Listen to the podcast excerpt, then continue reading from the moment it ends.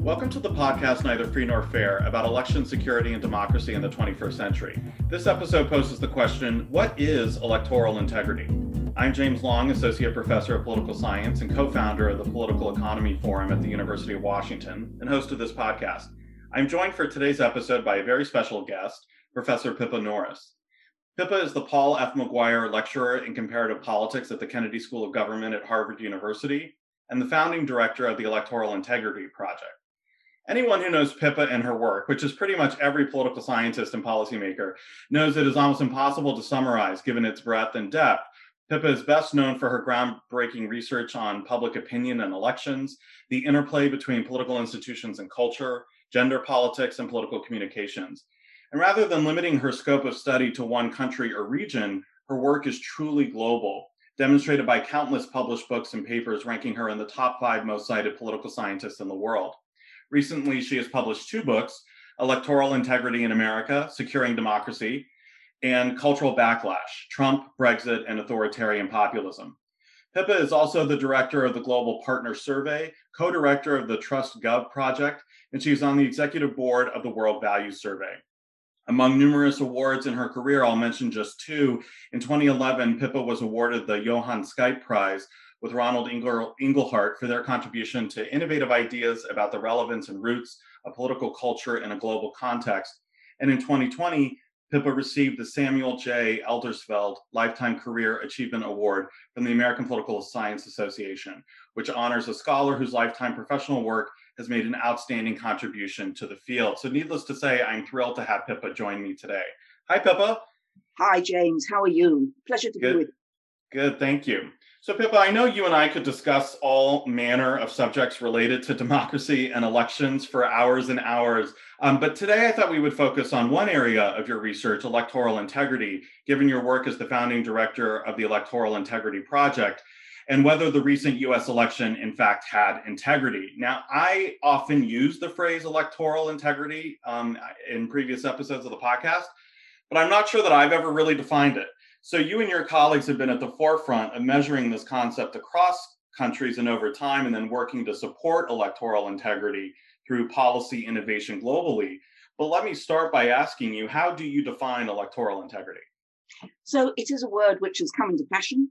And indeed, it started, I think, in the international community to try to work out when the elections were, worked and when they didn't. Free and fair elections is a bit of a cliche. Democratic elections isn't quite right. So the idea of uh, electoral integrity in the international community, which is where he stole it from, is about international standards, the things which everybody agrees, rooted in basic agreements on human rights, going right back to 1948 with rights to vote and to choose one's government, which are part of obviously the Universal Declaration, and then up to date, all sorts of new conventions which have been agreed. So it's not like a political science concept, which is very, very narrow and precise doesn't come from a particular thinker. You can't point to a book which says, oh, that's the seminal work on, on how to conceptualize it. But for that very reason, it's actually pretty good because everybody kind of nods whenever you say electoral integrity. Everybody knows value wise, of course, we want to have integrity, uh, partly because of the corruption agenda. And so it, it actually, a lot of people buy into this.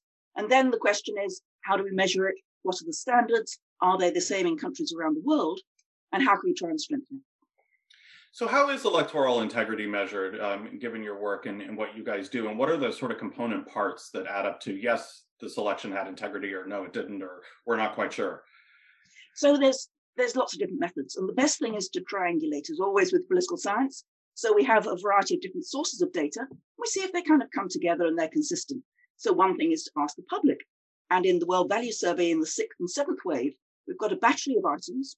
We've now asked it in about 80 different countries about things like do you believe that the election was fair? Do you think that uh, journalists provided fair coverage, etc., uh, etc.? Et so public opinion is one thing, but of course you can have a country where the public is thinking things are okay, even though they're not. For example, if there's very little information, right? So you might also have electoral observer missions, and that's been going on now for decades. Carter Center, um, IFES, OSCE, OAS. I mean, there's a whole alphabet soup. so they'll visit a country and they've gone into much more long term observation now. They realize you just can't turn up on polling day. They've got a whole method. And again, the United Nations has signed on to that. There's a convention which says that there are certain standards, and it's become much more professional over the years. the um, OSCE, in fact, visited the United States and observed our election and, you know, wrote a report about good points, bad points. Then you've also got things like um, essentially autopsies. You can try and look into the data. Walter Mebane, for example, looks at the results, tries to work out if there are certain sorts of statistical irregularities in a place like Ukraine or Russia. So that's also useful. Um, but our method is, is another one, and it supplements these. It's not exclusive. And we basically use expert surveys. So just like we had expert surveys to measure corruption in the 1990s, everybody said you can't measure corruption, but along came Transparency International. Now everybody uses that perception of a, a corruption uh, index. Similarly, V-Dem, think about the way that the Varieties of the Democracy Project tries to measure regimes. They also use experts. They have a standardized questionnaire and they, they try to establish, for example, were the judiciary um, independent, was the parliament effective, etc. So we use the same method for ours. And again, there's a very good book by um, a couple of colleagues which has looked at, there's about a thousand different indices now which are available measuring all sorts of things from human rights through to environmental protection, through to uh, democracy. And so what we do is we essentially try to get a wide range of different experts, always selected and always vetted. So we look for political scientists and related disciplines who've published or got research demonstrated in elections, parties, and politics of the country. And in our global surveys, which we've done since 2012, we ask for about 40 experts per country. That's our target. Sometimes we have more, sometimes we have less, but 40 is our target. And essentially, they fill out a questionnaire online, which has got very detailed questions, which creates an index of electoral integrity, but the most important thing is just like varieties of democracy, having a single index isn't much help, not if you're in the country and not if you're in a country office. You want to know so, was it campaign funding? Was it corruption? Was it problems of the electoral law? Was it problems of the media? Was it problems of the vote count? So you can break it down into each of the different dimensions. We have 11 different dimensions of electoral integrity throughout the electoral cycle. And then if you just want to look at one indicator, for example, the availability of postal ballots or facilities for the disabled uh, you can find those questions and just break it down yourself. So every year we publish a report which covers the world and all the elections that we've covered during that period. And it's an ongoing cycle that we continue. So for, for a number of countries, we've done two or three electoral cycles now. I think we went back to 2012 in America, 14, 16, 18, and now 20. Um, and then we also can do this at subnational level, meaning within a large country like Russia or the United States or Brazil, we can look at regions or states.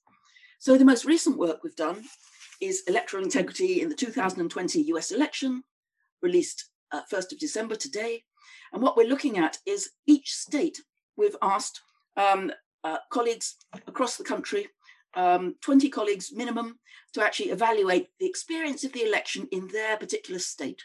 And it's based on their observation and their research background, and then other things that they they're paying attention to in their in their local environment and so on.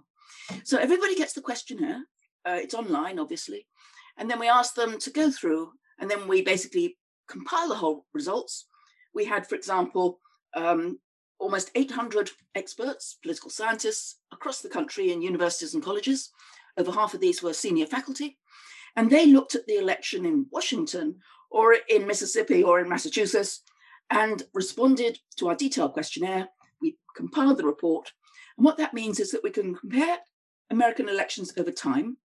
For example, we did this at state level in 2014. So we've got a good series well before Trump.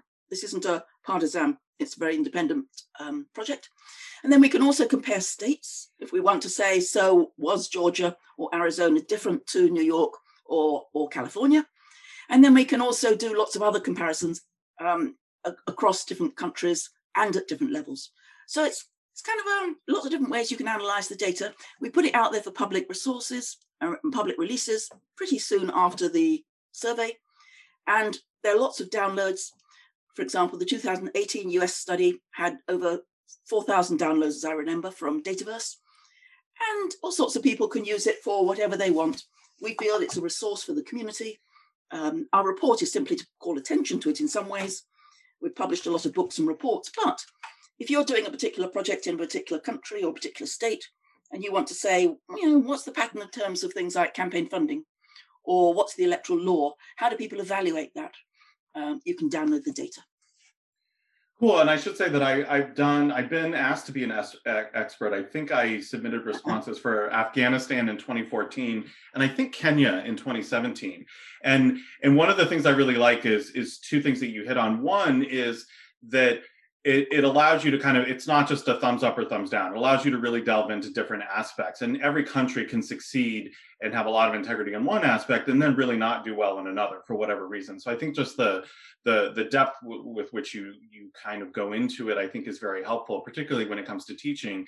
And the second thing is what you kind of hinted at is you know you can kind of do quantitative indicator tracking of these things but you can also delve really into the details and get a much better informed qualitative understanding of what's going on in a country and i find that very useful for teaching as well.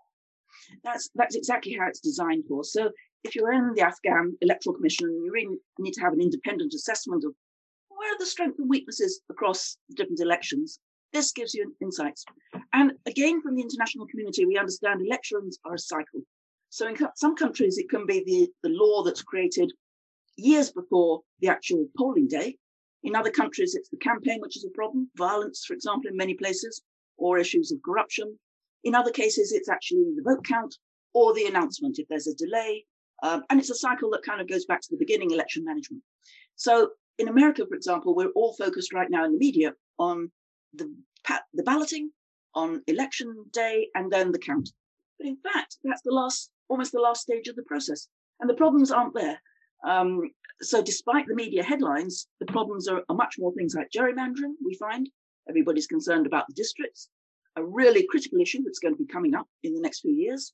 They're concerned about campaign funding, the fact that there's so little transparency now with dark money flooding the system. We're concerned about voting rights and suppression and how do you get onto the register. And then other issues like whether or not minorities and women are represented, whether they have barriers in standing for electoral office. So you have to understand that an election can go wrong at any stage. And essentially, clever authoritarian regimes like Singapore basically weight the law in such a way they're going to get returned. Viktor Orban did exactly the same. Others are, are give a very uneven uh, playing field for party competition in the campaign. So, very little access to state airways, for example, or unequal access to campaign resources and others have problems at the vote count or the announcement or uh, how the electoral management body actually uh, is seen as partisan or, or biased. So no one problem for every country, but that's mm-hmm. great. And that really means you need a comprehensive way of measuring it all. And a lot goes on in between election days too. I mean, there's a oh, lot yeah. of stuff that can change in the regulatory environment and campaign financing and stuff like that. And again, the media isn't very good at covering that. They want the drama of election day, and especially if something goes wrong, they'd love to cover that but the actual nitty gritty behind the scenes technical aspects. I mean, what's wrong with American elections? One of the fundamental things is a winner take all system. And that is given so little attention, partly because it's not sexy and it's not comparative. Um, but if we didn't have a winner take all system, then party polarization would be much less of a problem. So it really is, you need to take a much more synoptic view of what's going wrong in the country. Right. So I think what's been really interesting about this election in this campaign season is is this sort of language around electoral integrity really being used for the first time in the American context. And I don't mean by scholars like you, but actually by the media and by citizens and candidates.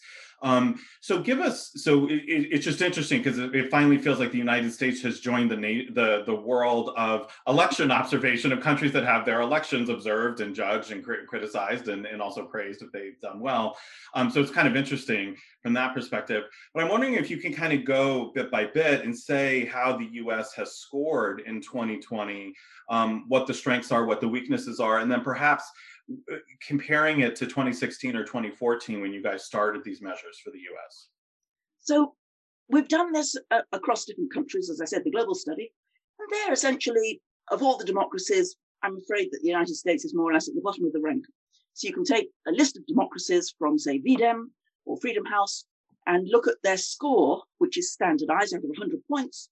And unfortunately, out of all the liberal democracies, um, uh, America's right down there for a variety of reasons. Um, and other countries, interestingly, a whole bunch of new democracies, third wave, created in the 1990s, are actually doing pretty well. Countries like Lithuania or Latvia, um, Uruguay, uh, Chile, countries in around the world which have had much more attention to their elections, they kind of knew they had to set it up from scratch. They had international observers, give them advice, they had technical assistance. Because of that, they've done a pretty good job. Um, so the United States has kind of been assuming that democracy works, we're the leading democracy, our elections have been going on forever, and it's been pretty um, re- resistant to change. So there have been changes at state level, of course, but they haven't gone through a radical shift. Um, and the problem is that essentially since 2000, Bush v. Gore, there's been more and more contention, more and more disputes. In some ways, 2020 was predictable. Um, we knew these were the problems. We knew that there were difficulties. We'd seen these all before. We knew also, of course, that the president had been talking about issues of voter fraud, rigged elections since he came down the golden escalator. He said this in the 2000 election, uh, that he wasn't going to accept the results necessarily. So when somebody tells you what they think, as we say, you better believe them. And he'd been signaling, signaling this along with his rhetoric about fraud and, and fake media, etc., every single time. Since the election, however, there's been, according to the New York Times, something like uh, 500 tweets about fraud from the president in, I think, a three week period, which is really remarkable. He seems to have done nothing else. And uh, about two thirds of these have referred to the election and problems in the election and so on. And he's continuing now, even though he kind of says, yes, I'll get out the White House if I have to, but things are going wrong now in Arizona, now in Georgia, and so on. So nothing is going to stop him. And even uh, uh, today, he said, um, "I'm never going to, you know, stop uh, my my focus on the problems of the elections, etc." So um, we haven't escaped. Now, what do the experts say? So this survey of 800 was done after the election, and it was done until the 23rd of November. So it's very up to date, and the results have just been released. And again, this is at 50 scholars in every 50 states commenting on the, the quality of elections in their state. That's right. For all so, 50 states. That's right. So we said in your state, and we go through the checklist. Um, so 800 do not comment on every state. Of course, that would be impossible. They comment on the ones they're most um, directly involved in. So they're kind of feet on the ground. And because they, they know elections, they know parties. For example, most of the colleagues are affiliated with some of the organized sections in APSA. That's how we get their contact names. Um, and then we've, we've also verified them over the years in a variety of ways. So what, what we find is three things essentially. Number one, the experts essentially overwhelmingly reject the claims of fraud. We ask them eight different questions to try and get it in as many ways as possible. And on every one, about 90% or 80% say, no, no, no, that didn't happen in my state. So we're talking ballot stuffing, problems with mail-in ballot counts, uh, fake signatures, that, that the kind of voting itself and the ballot count. Votes were counted fairly. Okay. 99% said, yeah, that's true. Elections were conducted in accordance with the law. 97% said that's true, etc., etc. They overwhelmingly rejected fraud across whatever I asked them in a variety of different ways. Second point that they came up with, though, is it, it again we shouldn't go to the swing over to the opposite to say, oh, everything's perfect, quote, the most secure election in history. No, no, no. Instead, there are real problems. And uh, the difficulties is that the fraud message has overwhelmed the other problems. And they're long standing. And again, they're in earlier stages. So, as previous reports highlight, electoral laws at state level and gerrymandering districts favour incumbents, which is a fundamental problem. You need new blood in Congress, you need to have turnover. And if you only get back incumbents, that gives you no choice.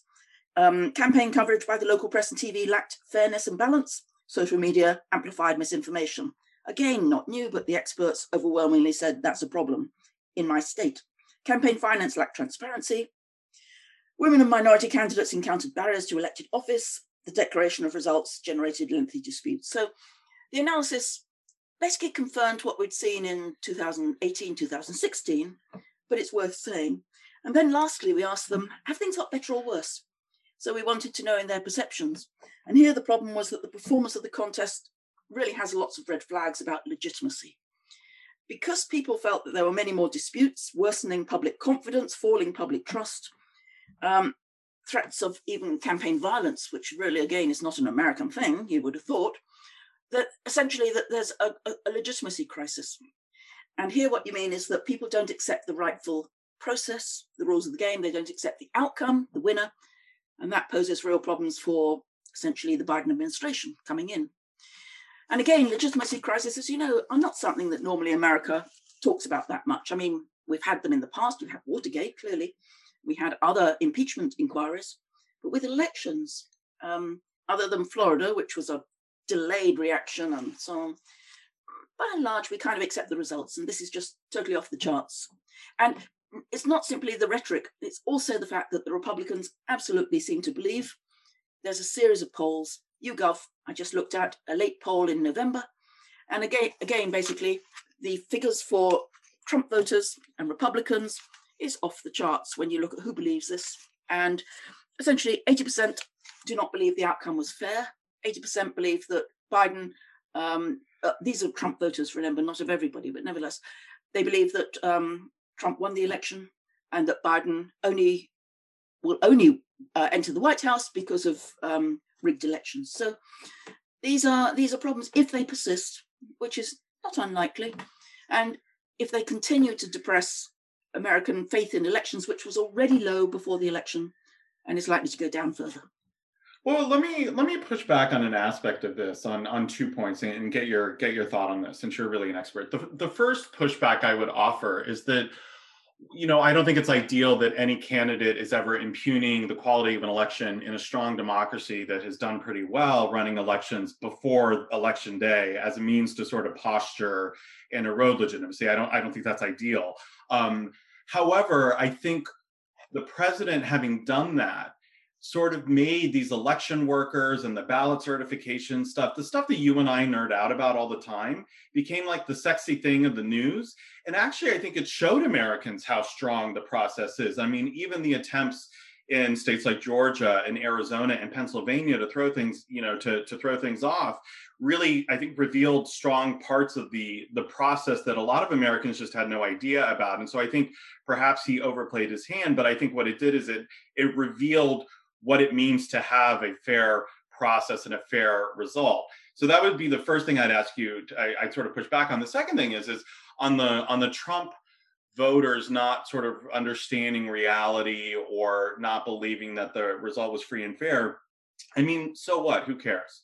You know, a lot of Democrats were angry after Florida 2000. Um, these people don't like Biden anyway they you know they're going to want trump. A lot of people do kind of recognize it and maybe think there's a process but these aren't voters that are going to quote unquote exit the system or call for authoritarianism are they? Aren't they just going to sort of say look we we took our licks this time and we'll live to fight another day so in four years let's try to win the election so the first point i mean really good points james to think about these issues. Um, nerds were so excited to suddenly find that second state in obscure places were coming on television and we were seeing polling workers doing their job excellently. And we were understanding, oh, look, there's different rules in one state or another. And of course, we nerded out to use your phrase. Problem is that if you're a Trump supporter, then you use motivated reasoning and you hear on the news fraud, fraud, fraud. And then they, then the journalists will say, uh, this was incorrect, or they'll say this is baseless, or they even now start to use the, the L word and talk about lies. But for most people, they hear the word fraud, not the rest. And so that's the predominant agenda, which unfortunately the president has set, which his allies, including Giuliani and his, his defense team, have again alleged with wild conspiracy theories, and which unfortunately the senior Republican leadership has not pushed back upon, other than a handful of the regular, you know, usual suspects, right? So um, you and I know that we've learned a lot, which is great. We all understand, people understand there, there is an electoral college. I mean, how many Americans really knew what that was and that people actually met and they voted, etc. So civics kind of great if you're interested in civics. If you're not, no, it's a bad message. And the second thing you said is, do we care? Well, yeah, we do because there are 74 million Americans. They're not a small little group sitting in Idaho. And they also believe that things are unfair and rigged Remember also that we've had a rising party polarization for many, many decades now. This is not new, but this adds fuel to the fire. It really stokes the anger, it stokes the bitterness, it stokes the lack of ability to compromise and bargain. And, and I just gave a talk at the PSA and I said there's six different dangers that this transition crisis is, is producing. I went through them. There's the practical administration, i.e., have you got the money? And that's kind of been sorted out now with the GSA. We've got issues of, of uh, party polarization, which is always there, nothing brand new, but this is deepening it. You've got issues in the Republican Party. And here I think we do have some good evidence that um, you said, well, they'll just kind of go away or they'll just forget about it after a while. In fact, there, there's good evidence from the new data by V Party, produced by the Varieties of Democracy Group, and by my own survey of global parties, which says that the, the Republicans in, is increasingly adopting authoritarian values. By values, we mean they emphasize security versus freedom and a broader sense of um, uh, kind of uh, uh, tolerance. They also emphasize that they are under threat because they're outside forces who are pushing back on their values. And therefore, it's an us them situation. If you give a little bit on the cultural values, then you, you'll just compromise your basic, basic beliefs. And then they lastly, they believe in a strong leader. And the proportion of Americans, for example, in the World Value Survey, who say, I'd like to have a strong leader who doesn't have to bother with Congress and elections. In 1995, when we first asked that question, about 25% of Americans said, yeah, sounds great. Don't like Congress and elections. Oh, well, 25%. That went up in the next wave. It went up in the subsequent wave, and it's now in the fifth wave, which was past that. And it's about um, four out of 10 Americans. And it's even worse amongst Republicans. So people are saying, uh, uh, do they want to have democracy? Yeah, but do they want to have a strong man leader without elections? Yes. Quite a lot of people are saying that in America. But hasn't the Republican Party essentially been at this since 1968? Yeah, yeah, yeah. it's not new. What's what's changed, however, is that it's become. I mean, essentially, our book on um, cultural backlash is very much about these long-term shifts, the rise of of social liberalism on the one side amongst a small group, the well-educated, the younger generation, etc., the progressives living in urban areas, and those who had more traditional values, conservative values, and who are particularly on the cultural front, highly religious, believing in patriotism, not multilateralism, believing in, in white America, not necessarily diversity and pluralism as a, a broad value, believing in a whole range of other uh, traditional values towards, uh, for example, reproductive rights, gay rights, women, etc. As that liberal group and generation has expanded, and again, it has grown through population change, as the conservative, socially conservative group has shrunk and has become very much within rural America and within, with, within certain less educated groups and amongst certain groups like white men. So you can see that they are increasingly under threat. And that has made the whole cultural wars much more salient. So it's nothing new, James. You're absolutely right. It's, it's a long term process. We're talking about a change in society. And of course, the shifting, which means we now have these two Americas the liberal coastline, uh, which has expanded, for example, in Arizona, and then the conservative heartland. And um, the problem is that again, the Republicans have pushed further. They could have expanded when they lost with Bush. Remember, they had a report after that election which said, you know, let's try and bring in more diversity. Let's get get a wider variety of different groups engaged in the Republican Party and young people in particular. Instead of which they went the other way by accident more than anything. It was kind of a road, a twist in the path. They went towards Trump, who's exacerbated and only only appealed to this social conservative base. So, and, and so, the, so the the roots were there for longer, but it's come to a head, if you like. So one of the things I'm hearing you say, and I think this is important, is you know people when people talk about polarization, they often make the the comparison to Weimar Germany.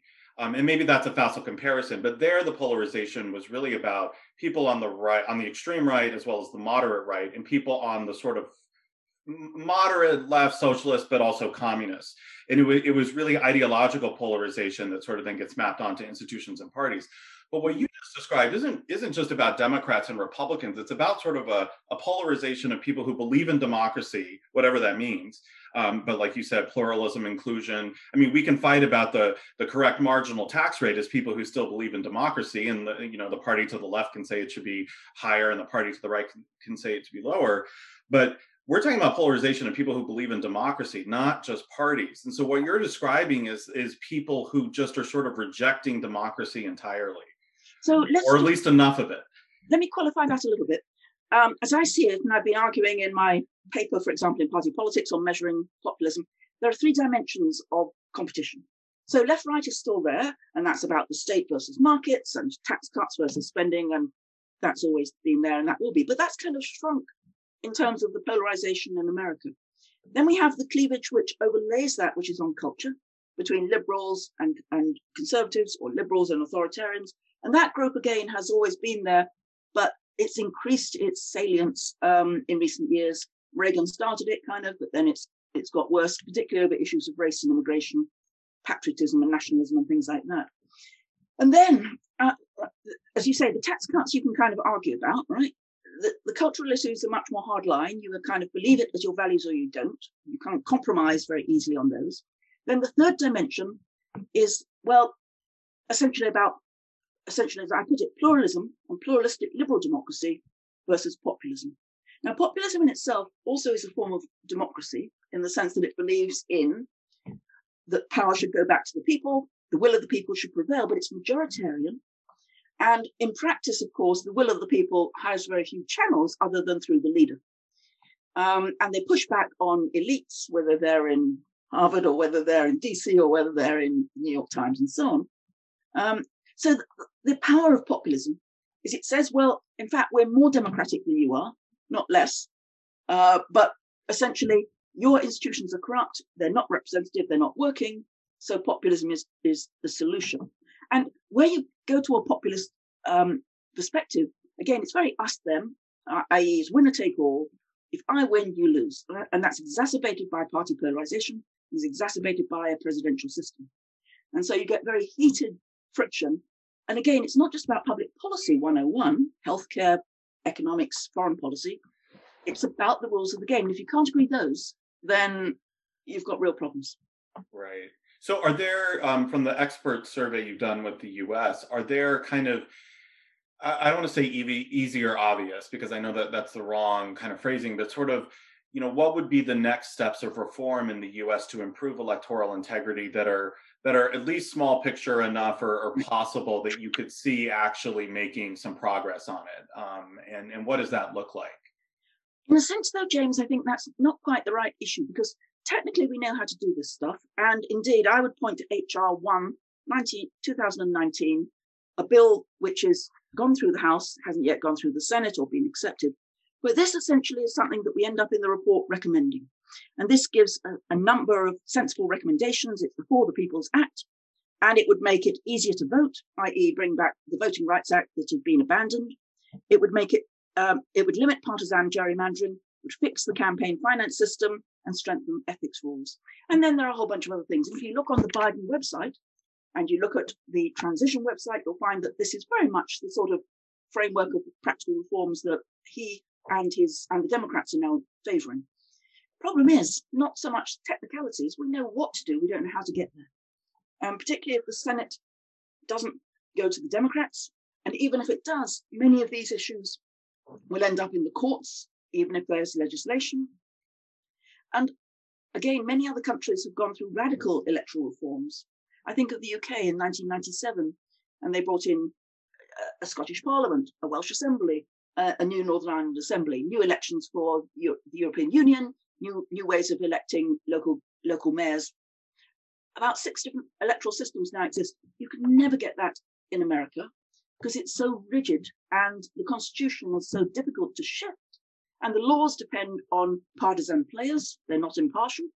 And so we don't have an electoral management body like you would have in Canada or the United Kingdom. And so there's nobody who can really push through enough pressures to be able to do this, even though um, essentially we, we kind of know what, what to do.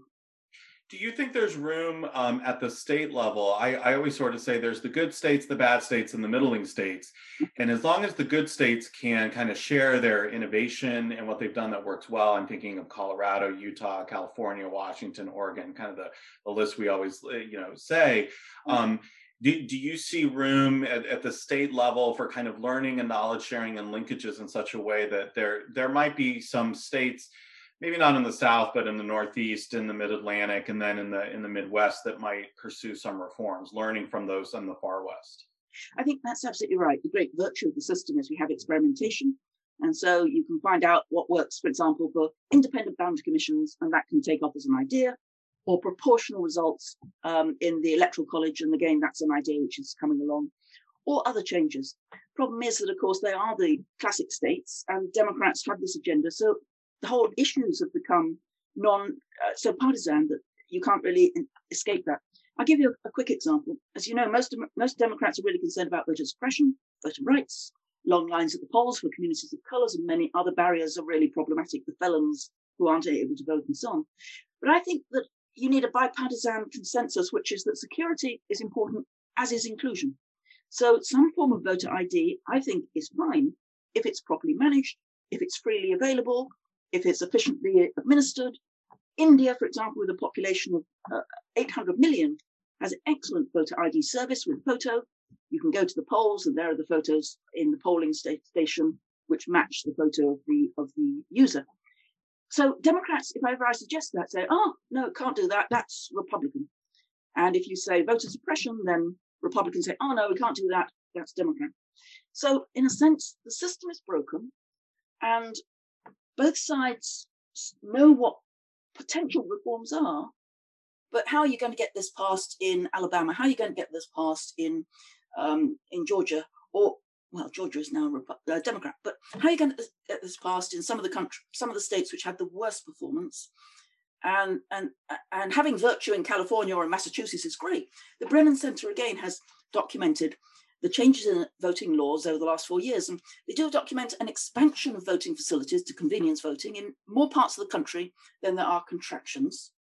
And I do think that things like the postal voting that we all had in this election under the pandemic people know that this is convenient. They know that people want it. And so that's likely to persist um, and to be a new facility for most Americans.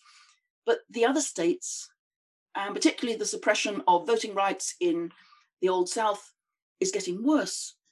Um, and again, there's no umpire because the federal government, the federal and Congress has always stood back and said, we don't really have a strong role.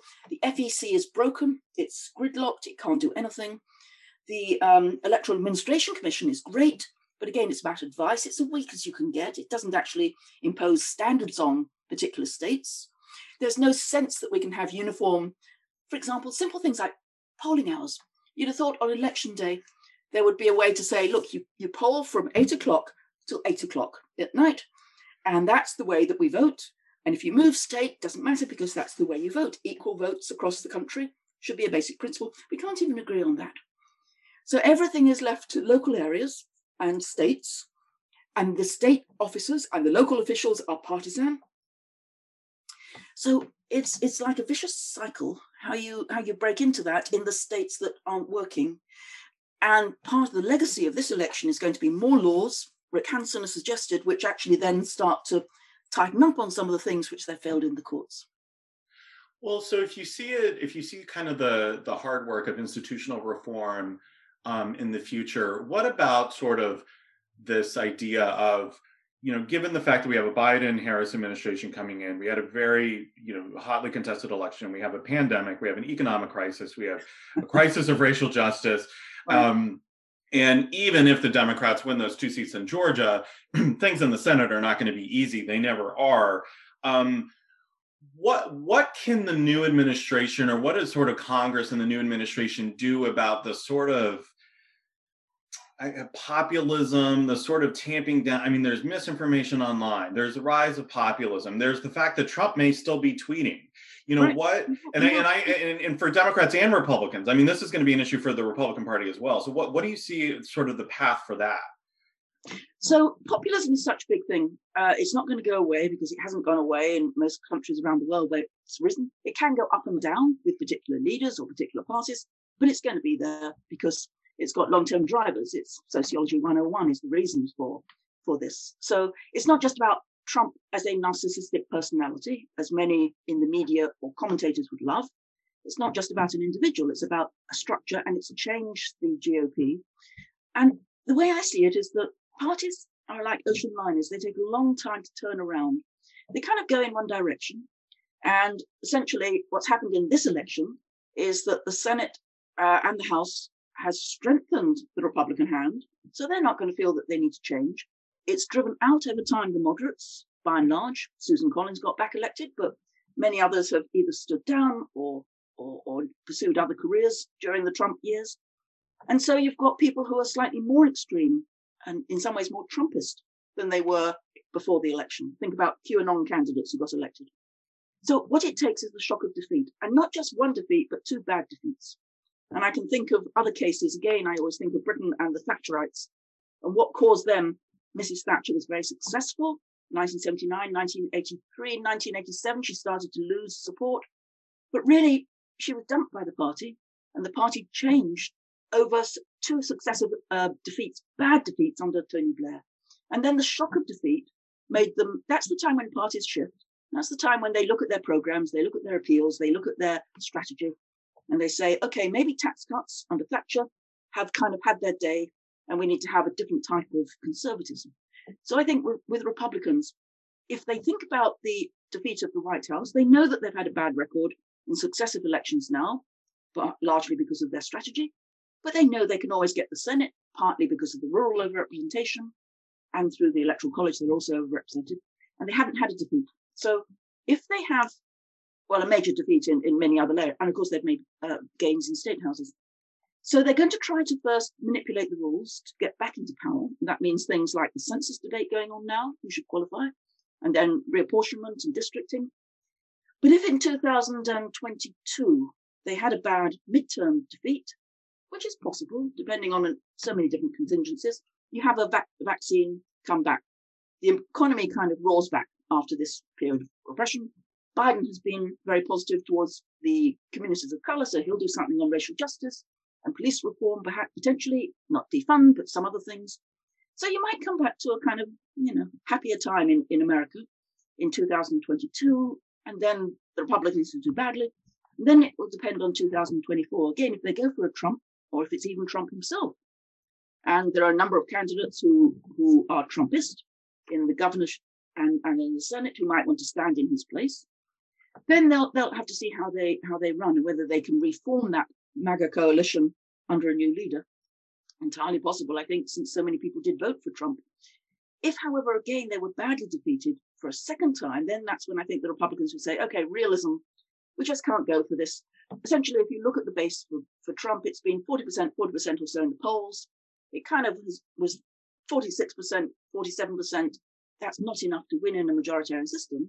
So we need to go back to a sensible strategy of the median voter, i.e., the suburban women, and that means a more moderate uh, appeal.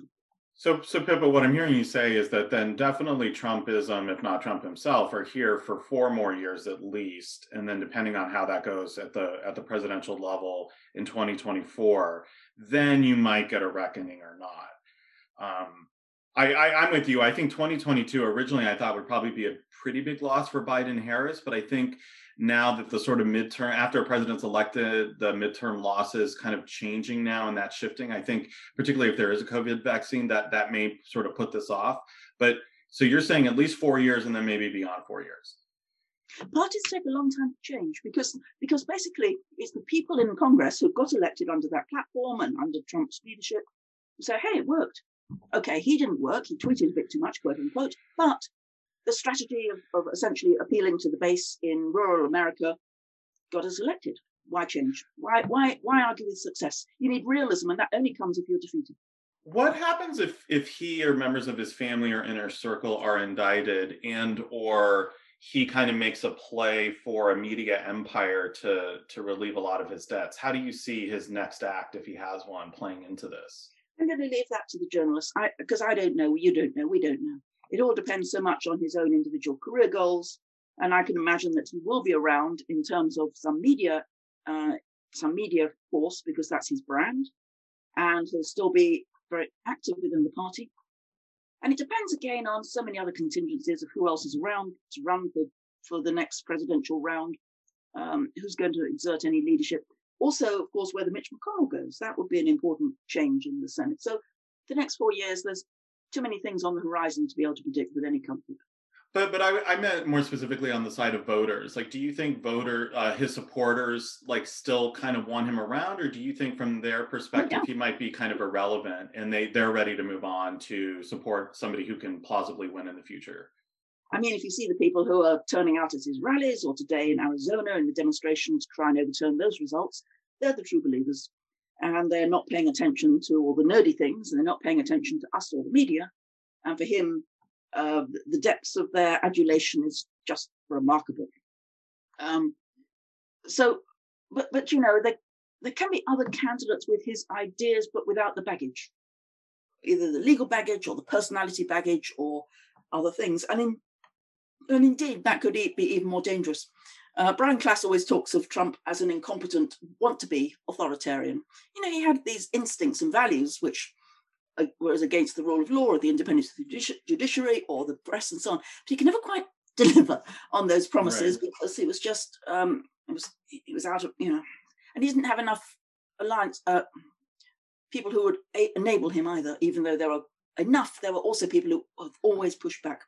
So I mean, we can all speculate, but we're not we're not meant to be pundits. We're meant to be people who can say, well, here's some evidence about what's going on in countries around the world and past history and this current election, um, and we'll see where we develop. And also, of course, it might not be Biden; it might be Harris by 2024. That's so there are too many uncertainties going on. Yeah, and in that respect, I think the United States actually does reflect a lot of other countries where once an election is wrapped up, things still stay very, very interesting. You know, st- things still stay. You know, the, pol- the the blood sport of politics doesn't go away just because the election has gone away. And I think the United, you know, I, I I've done so much work in Kenya where it's just like every single day. You know, five years before an election, they're talking about the next election, and I, yeah. I I see the mm-hmm. United States kind of going in that direction where people just live and breathe politics like a sport in ways they didn't before. Well, remember that Anthony King said that America has more elections than any other country around the world because of the way you have primaries, and then you have generals, and then you have midterms, and everything else. So most places at least have a little breather for a couple of years before we get in. When we talk about public policy, remember that boring public policy stuff we were meant to be doing in government. Um, and then we talk about that's boring though. That doesn't sell newspapers and get retweets anymore. So I don't think people are interested as much well, in that. I, I I agree with you on a cynical way, but the problems are so great right now for all the reasons you mentioned, right? People are passionate about racial justice. They're passionate about one way or the other about getting a solution to the coronavirus and the dreadful deaths which are going on right now and the economy. So people want government or they want things to work. And some people want government to make things work. Um, but certainly we want to get out of this fix that we're in right now because things are about as bad as I can remember in America, basically. Well, Pippa Norris, I think that's a great place to end. Do you have any further closing thoughts? No, I mean, I remember also I'm a comparativist, not an Americanist. So there are many others can speak about particular states or particular localities and things like that. But I always put America as one of American political science. Always seems to say, well, look, here's American politics, and then here's comparative politics, and that's the rest of the world. Even if you're only doing like Kenya, you're a comparativist. Whereas if you're doing America, you're Americanist. I mix them up because I think Americanists should as well the fact that American has not, for example, systematically looked at how the public feels about democracy in America in public opinion polls, unlike every other country around the world, is quite remarkable. We have very little series on that. And we take for granted the electoral system and the constitution and so on. Well, you know, other countries are not taking it for granted, and we need to wake up, smell the coffee, and understand that we can learn from some other places, even over the border in Canada or in many other parts of the world as well. I wholeheartedly endorse that perspective for sure. So, Pippa Norris, thank you so much for joining us today. Thank you so much, James. It's been a pleasure. Thank you for listening to the Neither Free Nor Fair podcast. Please feel free to listen to our other episodes on iTunes, Spotify, SoundCloud, or wherever you get your podcasts. You might also like the UW Political Economy Forums podcast, which is also available on iTunes and all other podcasting platforms. Our podcasts are produced by myself, Nicholas Wittstock, and Morgan Wack. Our theme music was created by Ted Long. Please feel free to leave a review as we're curious about your feedback. And if you have any questions, suggestions, or concerns, please contact UW Political Economy at gmail.com. We would love to hear from you.